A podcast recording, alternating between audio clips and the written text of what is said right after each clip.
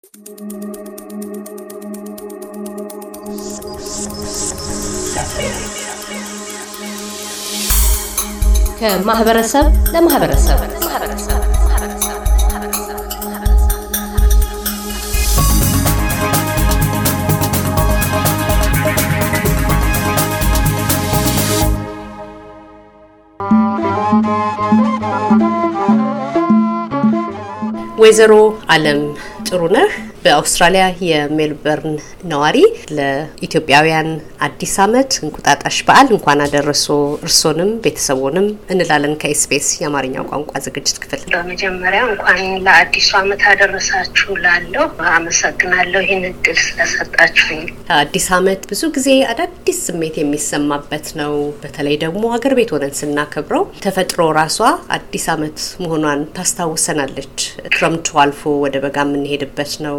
በአደይ አበባው አገሪቱ መሞላቷ፣ የውሃው መጥራት አዲስ ዓመት መምጣቱን ያስታውቀናል። እዚህ አውስትራሊያም ሆነን ክረምቱ ወይም ደግሞ ብርድ ከሚባለው ወቅት ወደ ሙቀቱ የምናልፍበት ጊዜ ነው። አልፎ ተርፎ ደግሞ ሀገራችን የምናያቸውን ሁሉ አደይ አበባዎች እዚህ ሀገር ሁሉ የምናይበት ጊዜ ነው። የመስከረም ወርና ተመሳሳይነት ያለው ነገር አለ ምንም እንኳን እንደ ኢትዮጵያ ባይሆንም እና ለመሆኑ እስቲ እርሶ አዲስ ዓመትን እንዴት አነጻጽረው ያዩታል? የትውልድ ስፍራውት ጎንደር እንደሆነ አውቃለሁኝ እና ሀገር ቤት ያለውና እዚህ ያለውን አከባበር ምን ይመስላል? በእርግጥ አዎ፣ አንቺ እንዳልሽው ሀገራችን አዲስ ዓመት ሲመጣ ያለው ድባብ የተለየ ነው። አካባቢ ራሱ ይናገራል። ቦታው አረንጓዴ መሆኑ፣ አደይ አበባው፣ ሁሉም ነገር ደስ የሚል ነው። የሀገር ቤት ትዝታው የተለየ ነው። እዚህ ደግሞ ሲዝኑ ተመሳሳይ ቢሆንም ክረምት ቢሆንም እዚህ እንደ ሀገራችን ግን እንደ ሀገራችን አረንጓዴነት አይታይም። አደይ አበባ ተመሳሳይ ነገሮችም አልፎ አልፎ ነው እንጂ እንደ ሀገራችን ጋራውን፣ ሸንተረሩን፣ ሜዳውን ስታይ አዲስ ዓመት መምጣቱን የሚያበስር ነገር በብዛት አናይም።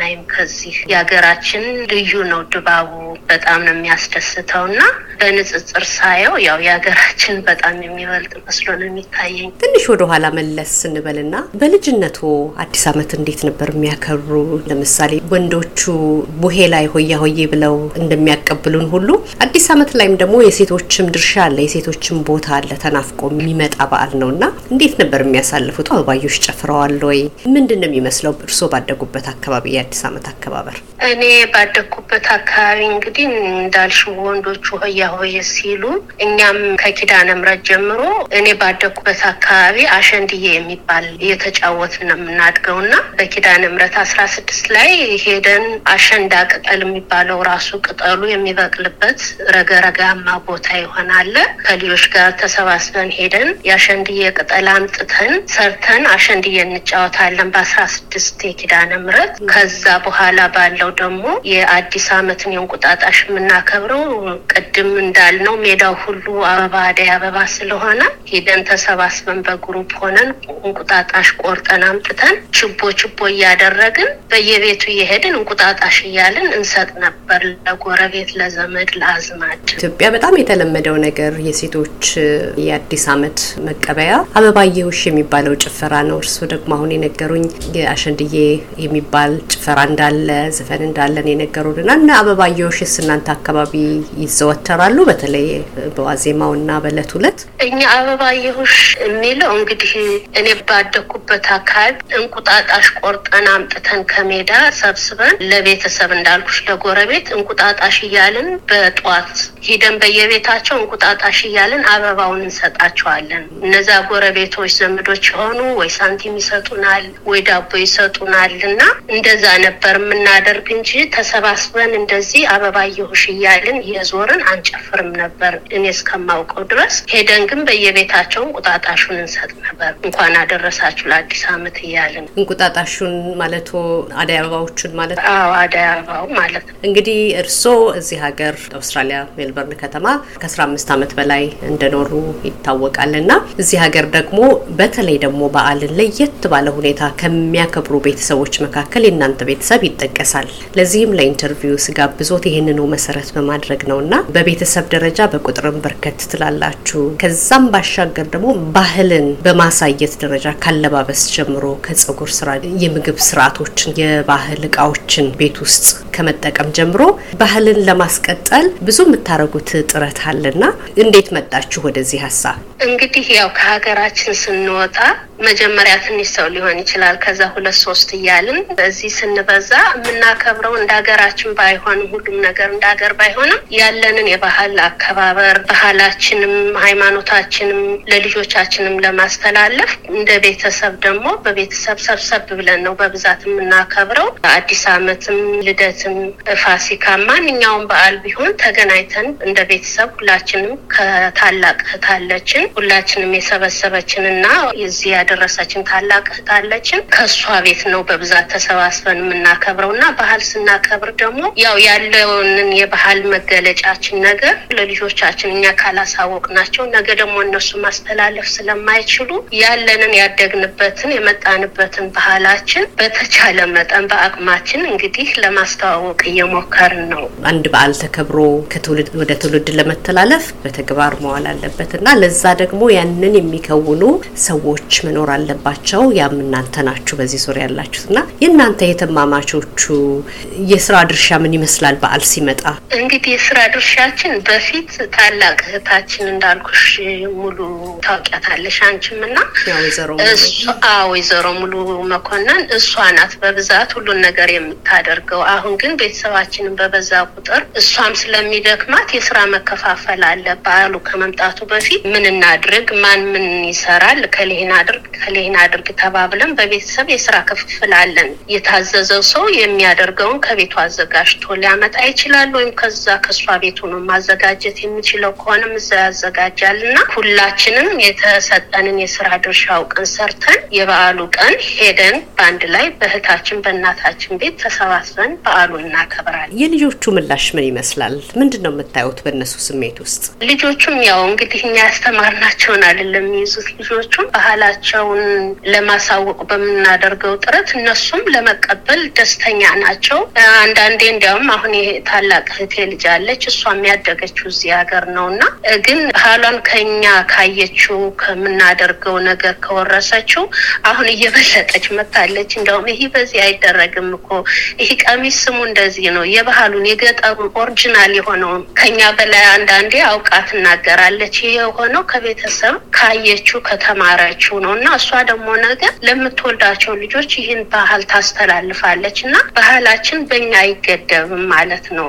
ስለዚህ ልጆቹ ደስተኛ ናቸው፣ እየተቀበሉት ነው። እንደሚያስተላልፉት ደግሞ እምነት አለን፣ ተስፋም እናደርጋለን። መድብለ ባህል በምትባለው አውስትራሊያ ውስጥ እየኖርን ያለ ነው። እኛም ኢትዮጵያውያን አውስትራሊያ ለኢትዮጵያውያን ባህላችንን ጠብቀን እንድንኖር ሁለተኛ ሀገራችን ብለን ተቀብለን ባህላችንን እያስተዋወቅን እንድንኖር እያበረከተችልን ነገር ምንድን ነው? እኔ አውስትራሊያ እንደ ሁለተኛ ቤቴ ነው የማየው። ሁለተኛ ቤቴም ነው።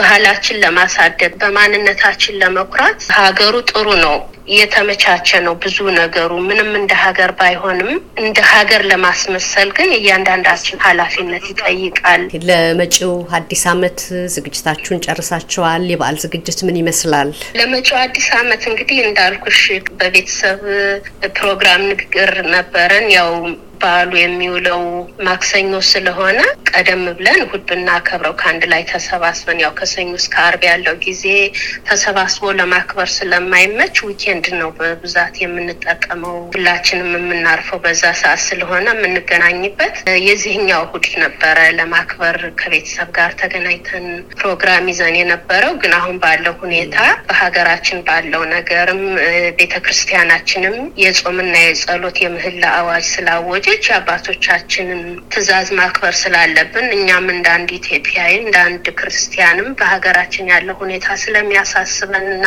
ስለሚያሳዝንን ማድረግ ያለብንን ተቀብለን እያደረግን ስለሆነ እንግዲህ በዓሉን የምናከብረው ካለፈ በኋላ የሚቀጥለው እሁድ ይሆናል። በሰላም ከደረስን ይህ ነው ሀሳባችን። የእንቁጣጣሽ በዓል የሴቶች በዓል በመባል ይታወቃል። አምረው ደምቀው የሚታዩበት ተሰባስበው ሄደው የሚጨፍሩበት በዓል ነው እና እርግጠኛ ነኝ እርስዎም በልጅነቶ እንዲህ አይነት ነገሮችን እንዳደረጉ ተስፋ አደርጋለሁ።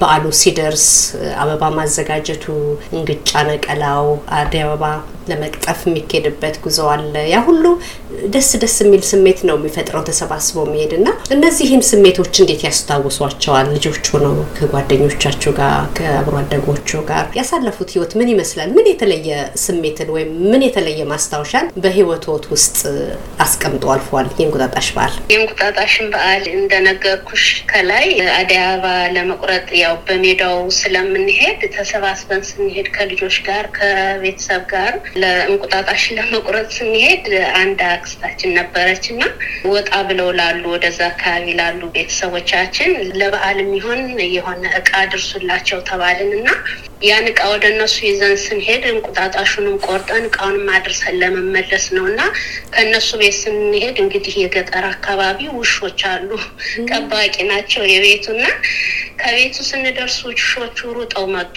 ሩጠው በሚመጡበት ሰዓት ትልልቆች ናቸው። እኔ ነኝ ትንሽ የነበርኩት ከመሀል እና ሌሎቹ ሩጠው ሲያመልጡ እኔን ያዙኝ። ሁለት ውሾች በአመት በዓል በአመት በዓል አዎ ተነከስኩኝ።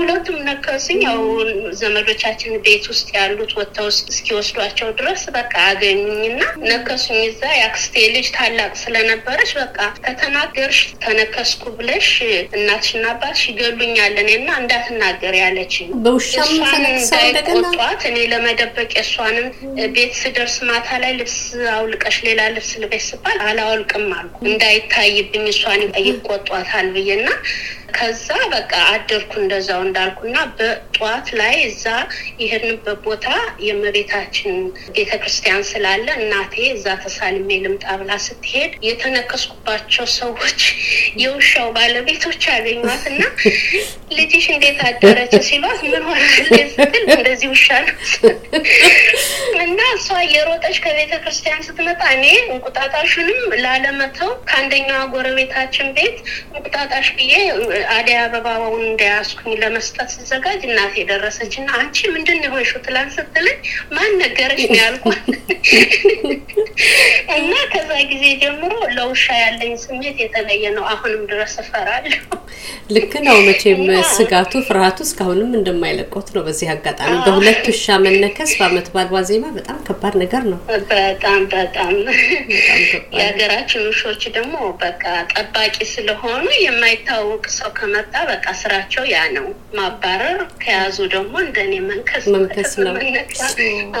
በጣም እንግዲህ ያሳዝናል። በእንቁጣጣሽ ምድር እንደዚህ አይነት ገጠመኝ መኖሩ እንግዲህ እርግጠኛ ነኝ እዚህ ሀገር ውሻ ሲያዩ ጠንቀቅ እንደሚሉ ተስፋ አደርጋለሁ። እዚህ እንኳን ብዙ የሚናከስ የለም ብዙም የሚናከስ ባይኖርም ማለት ነው።